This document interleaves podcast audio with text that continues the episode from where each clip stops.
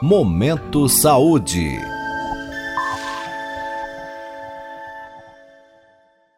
Pílula Farmacêutica. Sua dose diária de informação sobre saúde. Uma parceria da Rádio USP Ribeirão com a Faculdade de Ciências Farmacêuticas da USP de Ribeirão Preto.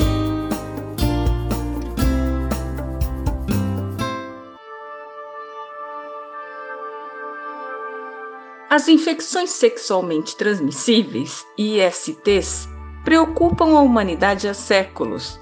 A sífilis, por exemplo, encheu de horror a Europa entre o século XV e XVI.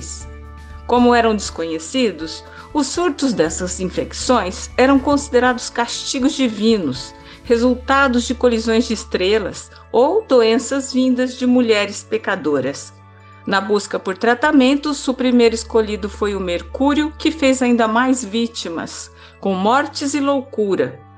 A cura mesmo só veio em meados do século XX com a descoberta e difusão da penicilina. Atualmente, os avanços da ciência e os investimentos na indústria farmacêutica fazem surgir drogas capazes de curar e até prevenir algumas das temíveis ISTs. O PrEP, profilaxia pré-exposição, é um exemplo de proteção contra o HIV. Mas também existem novas formas de prevenção contra a gonorreia.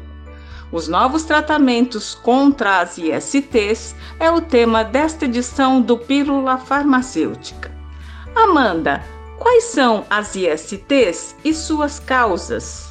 A Organização Mundial da Saúde, OMS, considera como ISTs curáveis a clamídia, a gonorreia e a sífilis, que são causadas por bactérias.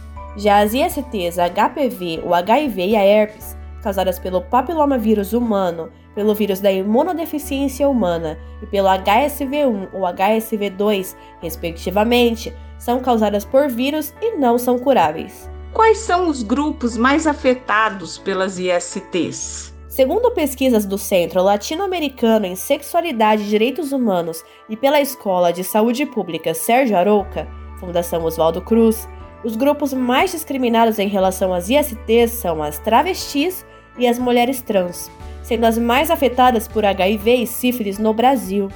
Nos grupos de mulheres quilombolas foram detectadas mais de uma IST.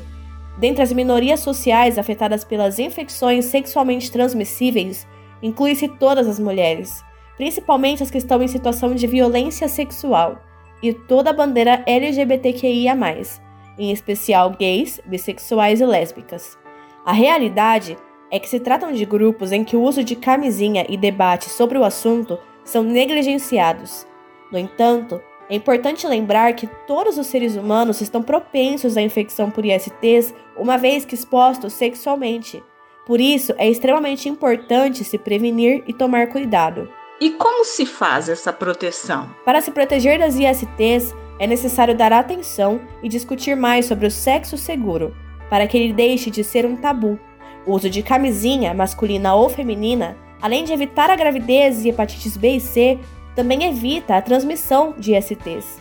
A camisinha é a principal forma de proteção e deve ser utilizada em todas as relações sexuais sem exceção orais, anais e vaginais, podendo ser encontrada gratuitamente no SUS. Quanto aos medicamentos, Amanda, o que é PrEP?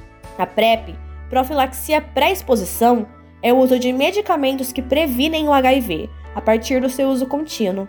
A PrEP permite que o vírus não permaneça no organismo. Tal medicamento é composto de tenofovir e entricitabina, devendo ser utilizado diariamente. E qual é a diferença da PrEP com a PEP. Enquanto a PrEP é utilizada para prevenção do anti-HIV, a PEP é utilizada apenas para emergência, após a exposição ao vírus, sendo medicamentos completamente diferentes um do outro. Todos estão disponíveis no SUS. E os tratamentos tradicionais contra as ISTs, quais são? No caso da gonorreia, o tratamento mais utilizado é composto por antimicrobianos como a azitromicina, a tetraciclina e a amoxicilina. Especialistas, porém, afirmam que a injeção vem se tornando cada vez mais resistente a tais antibióticos. Mas afinal, que novos tratamentos são estes contra as ISTs? Em 2018, alguns pesquisadores testaram a eficácia da zoliflodacina para curar a gonorreia urogenital e teve eficiência de 96%. Para a gonorreia faríngea, no entanto, essa droga não teve o mesmo resultado.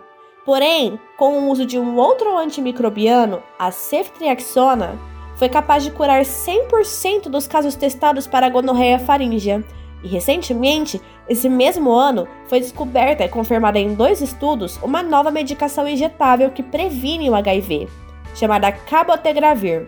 Ela é utilizada a cada dois meses, num total de seis injeções ao ano, e está comprovada como mais que eficaz do que o PrEP.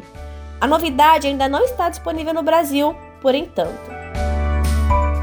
Ouvimos a acadêmica Amanda Pereira de Araújo, orientada da professora Regina Andrade, da Faculdade de Ciências Farmacêuticas da USP em Ribeirão Preto.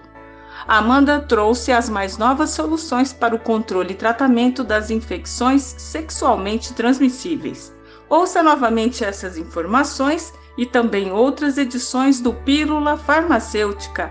Acesse jornal.usp.br. Rita Estela para a Rádio USP. Você ouviu Pílula Farmacêutica. Dúvidas, sugestões, críticas ou elogios, mande um e-mail para pílulafarmacêutica.usp.br.